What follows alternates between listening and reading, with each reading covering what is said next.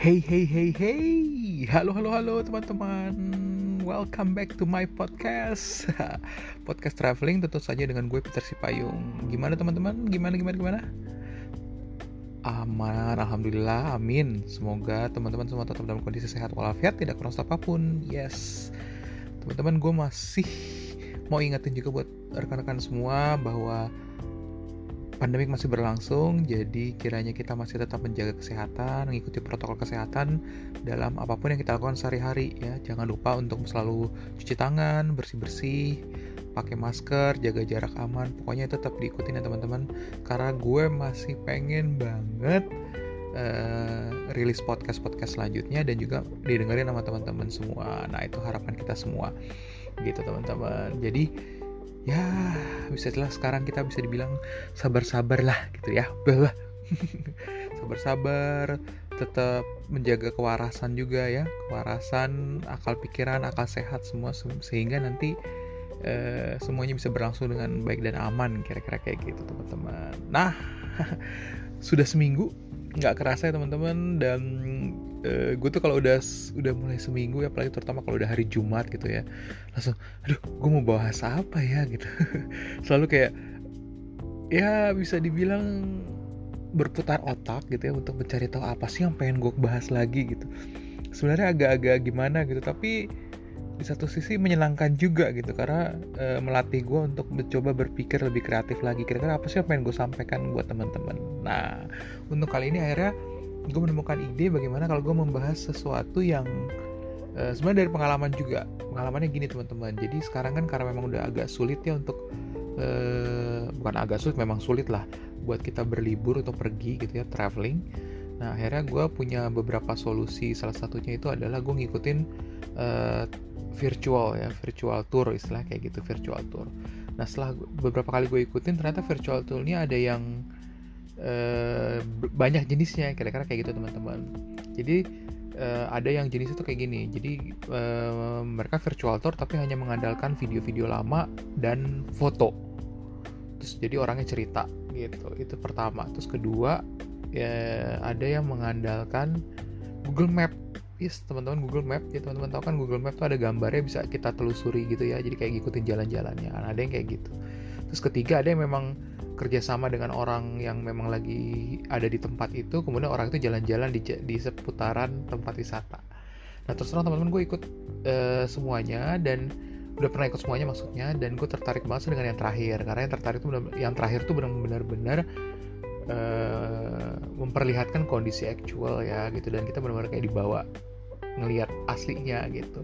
Sedangkan yang pertama yang kedua yang gue sebutin tadi itu dengan foto video ataupun dengan Google Map itu nggak banget sih menurut gue teman-teman. Kenapa ya? Ya kalau foto atau Google Map kita bisa buka sendiri gitu dan uh, ya hanya bedanya cuman kayak kita dibacain gitu ya. Orangnya juga nggak mungkin ngebaca dari Wikipedia mungkin gitu ya.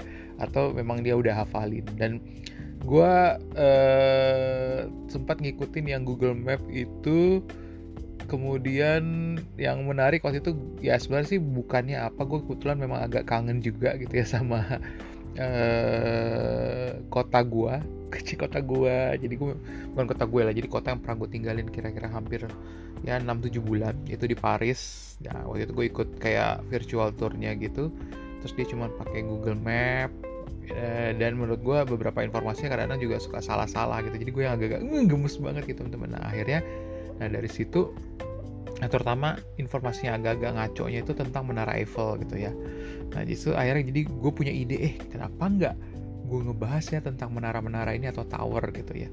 Tapi mungkin lebih lebih detailnya gue mau ngebahas mengenai pencakar langit gitu teman-teman. Nah nanti kita akan ngomongin ke Eiffel juga ya. Tapi eh, sebelum kita lebih jauh mungkin teman-teman kenapa sih kok lo tiba-tiba eh, pencakar langit itu apa sih yang menarik gitu ya dari pencakar langit gitu ya?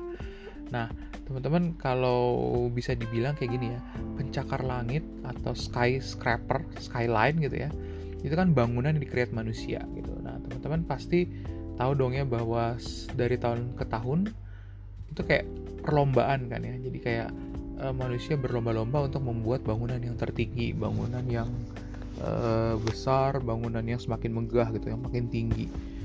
Uh, dan perlombaan ini adalah uh, perlombaan yang benar-benar terjadi gitu kenapa ya banyak apa istilahnya bisa dibilang banyak negara pengen menunjukkan bahwa mereka itu negara yang maju, negara yang canggih gitu dengan membangun bangunan yang tinggi gitu. Dan bangunannya makin lama makin tinggi. Nah sekarang siapa sih yang nggak pengen ngelihat sebuah pertandingan gitu ya istilahnya seperti teman-teman.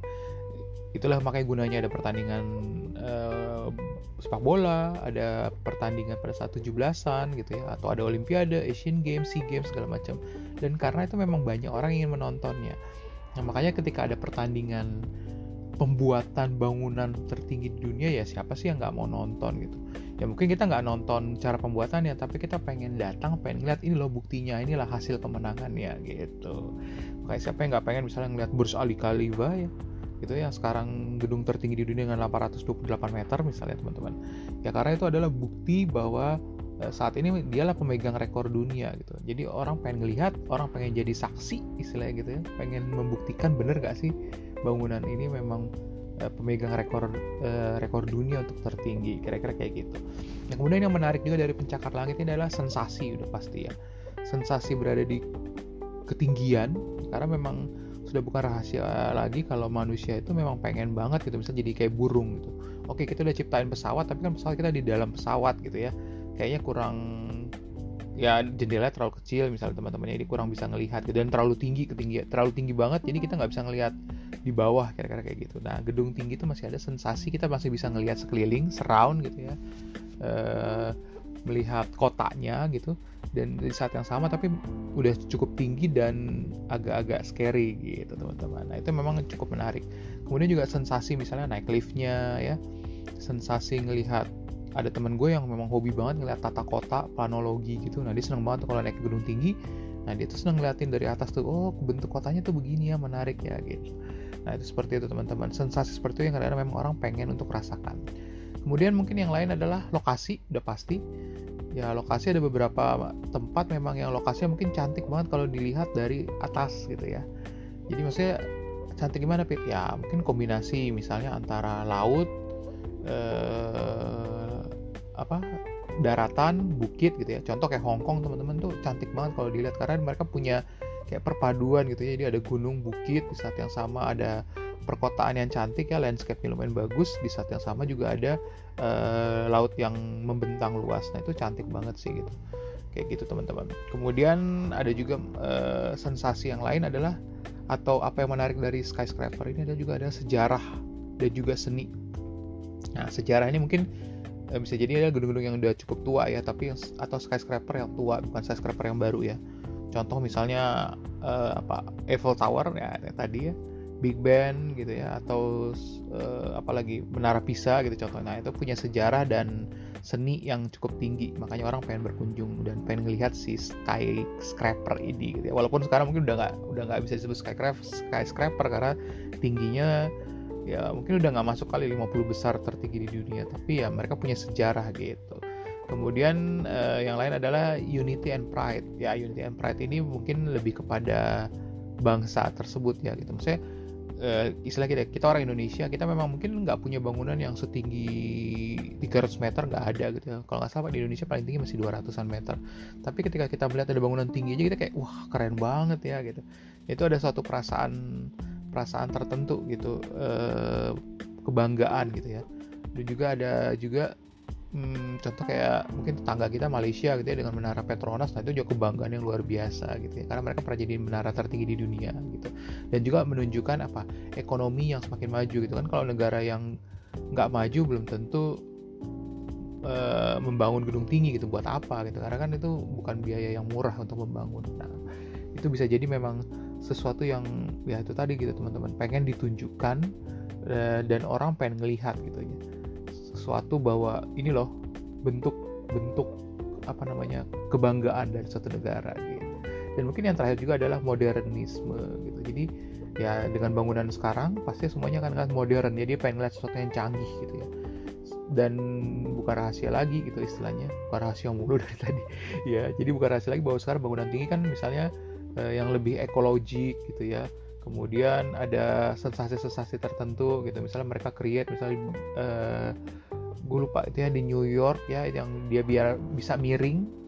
Dia punya cahaya apa namanya uh, jendelanya jadi bisa merasakan sensasi miring 30 derajat gitu kayak mau jatuh. Atau lantainya misalnya eh, lantainya gelas eh, apa kaca gitu. Jadi sensasi kayak melayang di atas ya kayak gitu gitu teman-teman. Dan itu semakin modern ada bentuk-bentuk yang lain ya misalnya permainan warna-warna kemudian cahaya dan sebagainya. Dan itu memang menarik banget tuh dikunjungin gitu teman-teman. Nah ngebahas mengenai skyscraper mungkin nggak ada apa namanya ya nggak seru gitu istilahnya. Kalau gue nggak menyebutkan top 10 mungkin uh, bangunan tertinggi di dunia saat ini. Dan ternyata dari 10 ini gue sudah uh, setidaknya melihat langsung itu ada 6 dan ada dua yang sudah gue kunjungin dan masuk benar-benar masuk ke dalam dan mengalami sensasi berada di uh, skyscraper ini oke gue sebutin aja teman-teman ya dari nomor 10 ini kebetulan gue sudah pergiin dan gue juga udah masuk itu di International Commerce Center di Hong Kong. Jadi gue inget banget waktu itu gue ke Hong Kong.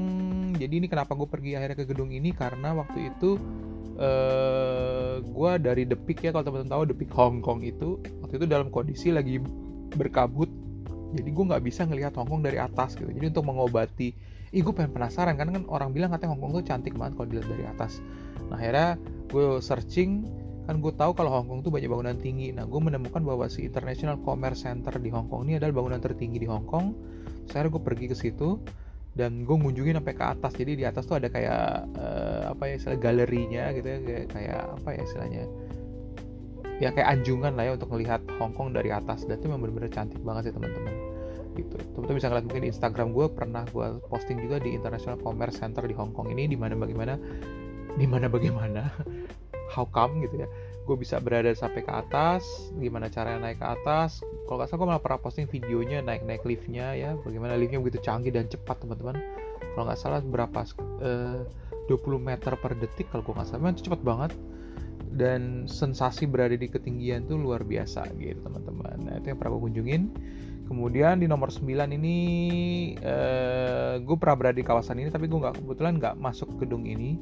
Karena ya waktu itu apa ya gue pergi ke, ke gedung yang satunya lagi yang ada di nomor 2 jadi nomor 9 itu ada Shanghai World Financial Center.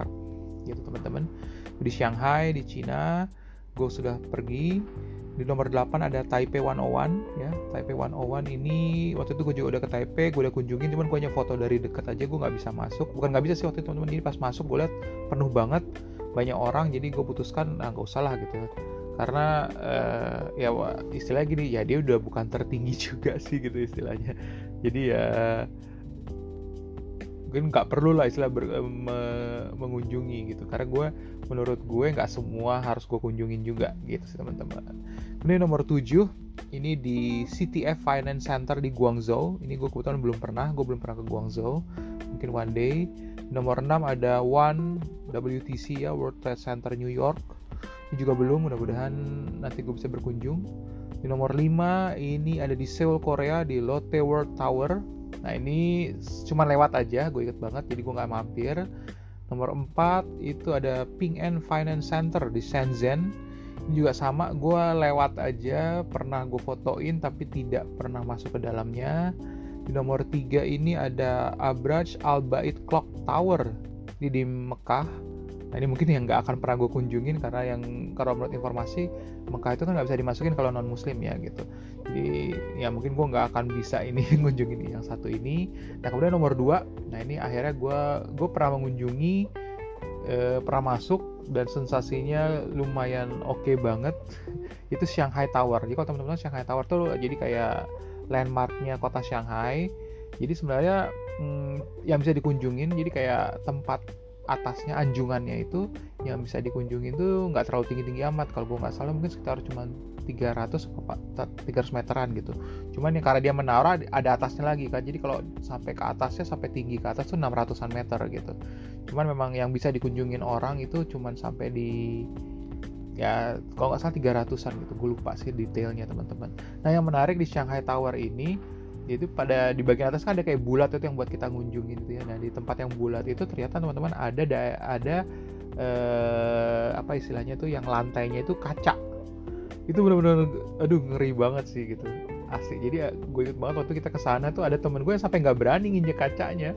Benar-benar takut banget gitu. Karena itu benar-benar ya benar-benar kita ngelihat kayak ngelihat ke bawah gitu kayak berasa ada sensasi kayak jatuh gitu sih teman-teman beneran gitu. Akhirnya kita coba-coba foto-foto sambil tiduran gitu sambil ini ke bawah. Itu seru banget sih teman-teman. Dan ya itu sensasi itu memang ngeri ngeri banget sih bisa ngerasain ngeri ya agak-agak takut gimana kalau pecah dan gimana gimana. Pokoknya gitu gitulah. Tapi ya sebenarnya sih cukup aman teman-teman. Kalau iyalah kalau nggak aman nggak mungkin itu di apa istilahnya diciptakan seperti itu ya. Dan itu memang uh, unik sih menurut gue itu pengalaman yang unik. Mungkin teman-teman juga kalau ke Shanghai nggak ada salahnya untuk mengunjungi Shanghai Tower ini dan gue inget banget juga nggak rame eh, nggak uh, ngantri dan asik-asik aja gitu. Dan di atasnya juga luas banget karena itu kan dia di atasnya kayak menaranya itu ada kayak bulatan gitu ya dan bulatan itu luas banget sekalinya di dalam situ teman-teman. Jadi ya nggak nggak nggak apa ya istilahnya nggak perlu ngantri panjang gitu. Nggak kayak misalnya menara Eiffel gitu. Antriannya panjang luar biasa atau kayak waktu gue di Taipei 101 tuh gue juga antriannya panjang nah gitu teman-teman. Jadi perlulah gitu. Nah yang nomor satu akhirnya kita sampai nomor satu ini gue pengen banget ngunjungin. Gue kebetulan terus terang gue ke Dubai itu teman-teman berapa kali hanya transit gue belum pernah keluar. Mungkin one day gue pengen keluar dan akan ngunjungin tempat ini. Apalagi kalau bukan Burj Al Khalifa yeah. jadi Burj Al Khalifa ini memang yes benar banget teman-teman. Gedung tertinggi di dunia saat ini 828 meter. Dan ya tentu siapa sih yang nggak pengen ngunjung ke sana ya minimal pengen foto-foto pengen masuk ke dalamnya gue pengen penasaran bagaimana rasanya berada di ketinggian 800 meter gitu kan. Sampai mungkin sampai saat ini gue hanya bisa sampai di ketinggian 300 dan ini 800 berarti masih dua kali lipatnya lagi dan lebih tinggi lagi. Nah itu yang pengen banget sih dirasain gitu teman-teman. Yang ngomong sama soal bah bah bah kenapa gue ini ya? Ngomong-ngomong soal tower atau skyscraper ya teman-teman ya mungkin dari yang gue sebutin tadi adalah gedung-gedung modern tapi teman-teman ingat bahwa banyak juga gedung-gedung yang mungkin lebih tua tapi sangat terkenal gitu ya. Mungkin ketinggiannya juga nggak tinggi-tinggi amat. Nah tadi sempat gue sebutin Eiffel Tower. Jadi kalau teman-teman ingat bagaimana gue tadi agak-agak kecewa dengan tour uh, virtual tour yang gue ikutin yaitu karena dia salah satu ngebahas Eiffel Tower ini gitu. Jadi dia ngebahas bahwa Eiffel Tower itu ada tiga tingkat ya. Jadi ya benar sih teman-teman memang ada tiga tingkat. Jadi dari bawah naik ke atas tuh ada tingkat pertama tingkat pertama itu restoran kemudian ada tingkat kedua. Tingkat kedua kita bisa sebenarnya naik lift itu dari yang dari bawah itu bisa sampai tingkat kedua itu paling maksimum. Nah dari tingkat kedua itu ada lift lagi di tengah-tengah untuk naik ke tingkat yang paling atas. Nah waktu itu gue inget banget gue disebutin cuman nggak ada nggak ada lift ke atas. Loh jelas ada lift gitu sampai atas gitu kemudian dibilang cuman bisa naik itu sekarang hanya sampai tingkat satu tingkat dua dan tingkat yang ketiga nggak bisa. Siapa bilang gitu teman-teman? Kalau teman-teman cek gitu ya sekarang ada online. Jadi kalau mau ke Menara Eiffel teman-teman tuh bisa beli tiketnya online. Itu bisa ada pilihan. Jadi mau sampai tingkat satu aja sampai tingkat dua atau mau sampai paling atas gitu. Memang harganya makin makin mahal gitu ya. Dan itu memang ada gitu. Ya gue nggak ngerti mereka dapat informasi dari mana bilang itu nggak ada gitu. Jadi buat gue kayak ah, apa sih kok maksud gue gini ya orang kalau memang mau pergi ke Paris pasti kan salah satunya pengen ngunjungin Eiffel. Dan ya kenapa enggak sekalian naik gitu kan ya pengen tahu di sana. Apalagi yang tahu ada restorannya mungkin ada yang yang misalnya lagi bulan madu pengen dong honeymoon atau pengen candlelight dinner di Menara Eiffel. Bener bisa naik ke lantai satu gitu ya. Tapi kan juga kalau udah sampai lantai satu kenapa tanggung amat nggak naik sampai atas kalian nah kayak gitu teman-teman. Dan ketika dapat informasi bahwa itu nggak buka kan kayak orang agak hmm, kecewa gitu ya. tapi nggak teman-teman bener. Gue udah ngunjungin udah pernah masuk dan gue tahu apalagi ya kondisi terkini gitu ya. Bisa jadi memang menara Eiffelnya tutup karena lagi pandemi covid. Tapi kalau nggak ada pandemi gue yakin banget itu dibuka sampai atas. Karena kalau teman-teman buka situs pertiketannya itu tetap dibuka dan dijual sampai tingkat yang paling atas gitu teman-teman. Dan itu memang eh, kalau teman-teman tahu bahwa Paris itu kan juga kota yang sangat cantik ya. Jadi tata kotanya letaknya kemudian dia punya uh, apa ya landscape urban landscape-nya jenis-jenis bangunan itu cantik banget. Nah itu bisa dinikmati banget dengan kita berada di menara di atas menara Eiffel gitu teman-teman gitu. Makanya menurut gue ya cukup worthy lah untuk mengunjungi uh, skyscraper dari zaman bahula ini. Kalau teman-teman tahu uh, menara Eiffel ini dibuat di tahun 1800-an ya. 1890-an kalau nggak salah waktu itu untuk untuk World Expo gitu. Malah awalnya ini menara Eiffel ini nggak dibuat tuh hanya untuk sementara tadinya kayak gitu jadi nggak bukan permanen tapi karena memang akhirnya cantik banget dan jadi kayak sudah jadi landmark ya. Akhirnya makanya nggak dibongkar gitu teman-teman itulah ceritanya mengenai menara Eiffel. Kemudian mungkin menara-menara yang lain eh, Tokyo Tower ya itu juga. Itu juga didiri, didirikan dari tahun 60-an kalau gue nggak salah. Itu juga punya sejarah yang panjang. Udah jadi landmark Tokyo juga. Big Ben London ya. Itu juga walaupun sekarang lagi direnovasi ya teman-teman. Kemudian Macau Tower juga dari tahun 90-an sudah didirikan cukup terkenal karena kalau nggak salah itu gedung pertama yang bagi jumping ya dari atas Macau Tower itu kemudian e, Menara Nur Sultan ya di Kazakhstan ini juga cenderung masih baru sih cuman ini lambang negara itu yang dibuat e, eh, gue pernah ngunjungi ke sini pernah naik ke atas juga memang nggak terlalu tinggi tapi lumayan bagus karena ini menunjukkan ibu kotanya Kazakhstan yang baru ya jadi jadi itu ibu kota yang memang benar-benar dibuat dan didesain sedemikian rupa untuk menjadi ibu kota. Jadi memang tata kotanya cantik banget, gedung-gedungnya bagus, sekelilingin, disekelilingin apa ya eh, menara Nur Sultan ini ya dan itu memang lumayan oke okay banget ya teman-teman. Kemudian juga ada menara Pisa ya. Ya ini memang nggak tinggi-tinggi amat, justru malah mungkin 60 meter, 70 meter tapi ya sangat terkenal karena kemiringannya. Ada juga Twin Tower KL. Sampai saat ini gue belum pernah naik. kenapa ya nggak pengen aja sih maksud gue lebih pengen gue foto dari luar sih kalau untuk Twin Tower ini ya daripada untuk masuk ke dalam untuk foto karena kan dia nggak nggak punya sesuatu yang istimewa banget sih menurut gue kalau ngelihat dari atas ya maksudnya jujur gue nggak terlalu tertarik banget sih kalau untuk yang ini gitu. Kemudian ada Empire State uh, di New York ya. Kemudian ada CN Tower Kanada dan juga uh, Seattle Space Needle. Nah itu salah satu juga yang bangunan-bangunan yang berdiri sudah dari, dari tahun 80-an dan cukup terkenal sampai saat ini teman-teman. Cuman yang tiga terakhir tadi memang belum sempat gue kunjungin karena gue belum ada kesempatan untuk ke Amerika. Tapi pasti suatu saat gue yakin pengen banget gue kunjungin. Nah teman-teman eh, kalau teman-teman tertarik pengen ngunjungin ke apa skyscraper seperti ini, gue membuat beberapa catatan yang mungkin harus diperhatikan buat teman-teman juga. Yang satu ya memang ini nggak semua orang punya hobi ya atau pengen ngelihat skyscraper tapi seperti yang gue sebutkan di awal memang ada beberapa alasan yang menarik yang teman-teman memang ya kalau memang pengen ngelihat ya mungkin bisa mengambil alasan tersebut. Ya tadi misalnya ya ya pengen ngeliat rekor dunia pengen jadi saksi pengen membuktikan benar ada atau enggak sensasi di gedung ketinggian ya. Pengen merasakan misalnya naik lift yang kecepatan tinggi gitu ya. Kemudian apa namanya ngelihat sekeliling kemudian melihat e, tata kota kayak gitu ya. Kemudian ngeliat lokasi pengen ngambil foto-foto yang cantik. Kemudian mungkin sejarahnya juga ya pengen ngeliat sejarahnya kemudian pengen ngeliat modern modernitasnya. Dan di samping itu juga teman-teman harus ingat ya kalau yang punya ketakutan akan ketinggian nah mungkin bisa jadi ya apa istilahnya ya silahkan aja kalau mau naik karena mungkin pengen nyoba ya. Mungkin tingkat kadar takut ketinggiannya nggak terlalu besar bisa naik ke atas. Tapi kalau memang sangat takut dengan ketinggian ya lebih bagus jangan tapi ya gue sih bisa bilang bahwa sensasi yang itu cukup menyenangkan sih. Karena gue mungkin karena gue nggak takut ketinggian ya tapi melihat sesuatu dari ketinggian itu memang ya punya punya sesuatu lah yang sulit banget mungkin gue jelaskan. Tapi istilahnya itu memang, memang ya feel mungkin kayak itu tadi perasaan pengen jadi seperti burung gitu ya. Bisa kayak terbang bebas lepas gitu berada di atas melihat pemandangan yang benar-benar jauh gitu jadi kayak helikopter view yang orang suka ngomong gitu. Kita bisa melihat sesuatu yang different gitu teman-teman kemudian mungkin juga yang selain dari takut ketinggian mungkin yang takut uh, ruang sempit klaustrofobik juga harus hati-hati. Karena kita pasti akan naik lift liftnya itu biasanya nggak terlalu besar ya. Ya sebesar besarnya lift ya kan nggak mungkin sebesar kamar tidur gitu. Tetap aja mungkin hanya tiga kali tiga mungkin udah paling maksimum kali. Itu juga menurut gue gede banget tiga kali tiga. Mungkin mungkin hanya tiga kali dua atau dua kali dua itu lift.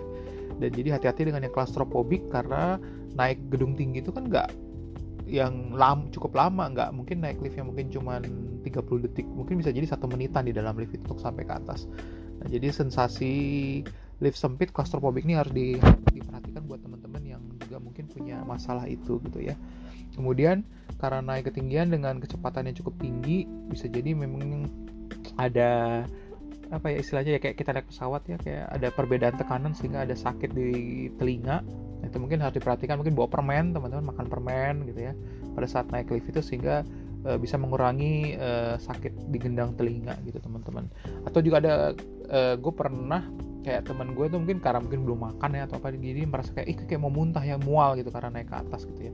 Itu hati-hati juga harus diperhatikan. Kemudian selain itu kalau mengunjungin ini misalnya ada memang teman-teman mau pergi ke tempat yang pengen, pengen banget dikunjungin ya menara-menara ini jangan lupa untuk cari tahu adanya nggak advance atau online tiket karena itu sangat berpengaruh ya teman-teman terutama kayak menara Eiffel gitu ya. Itu belilah advance tiket karena teman-teman bisa dengan beli uh, advance tiket dapat jam yang tepat dan nggak perlu ngantri gitu. Kalau mau datang langsung itu ngantriannya panjang jadi antri beli tiket antri lagi pada saat pada saat mau naik itu memang menyebalkan banget gitu. Yang tadi mau naik malah jadi nggak pengen naik karena ya buang-buang waktu banget. Nah jadi cari tahu kalau memang ada advance atau online tiket silahkan dibeli gitu. dan yang terakhir perhatikan juga kondisi uh, udara ya weather forecast gitu. Maksudnya ya kalau kita udah beli online memang ya itu istilahnya susah ya kita. Tapi kalau misalnya memang nggak pengen beli online hanya mau datang langsung nah perhatikan juga forecast. Jadi maksudnya gini teman-teman kalau dia berkabut hujan gitu ya ya percuma juga naik ke atas gitu. Udah beli mahal-mahal itu kan tiketnya nggak murah ya. Terus nyampe di atas nggak kelihatan gitu atau ya jelek gitu. Jadi mungkin tunggu misalnya hujan. Kan kan kalau forecast itu biasanya hujan sampai jam berapa nanti pilih jam berapa mau naik kayak gitu teman-teman.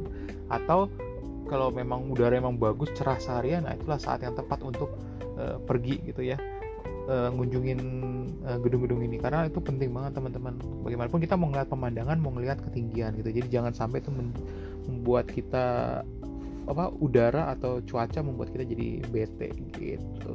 Mungkin itu aja dari gue teman-teman soal skyscraper skyline. Mudah-mudahan ini sedikit uh, membuka uh, apa ya wawasan atau keinginan teman-teman bahwa oh oke okay, kita bisa berkunjung juga loh ternyata uh, melihat sesuatu atau melihat uh, negara lain melihat budaya lain tuh dari adanya gedung modern ini karena bagaimanapun juga kadang-kadang ini jadi landmark dan jadi identitas dari negara tersebut Semoga podcast kali ini menarik buat teman-teman semua. Thank you udah dengerin. Kita ketemu lagi di podcast Traveling with Mickey the Pistong next week, next week, minggu depan. Thank you teman-teman. Dadah.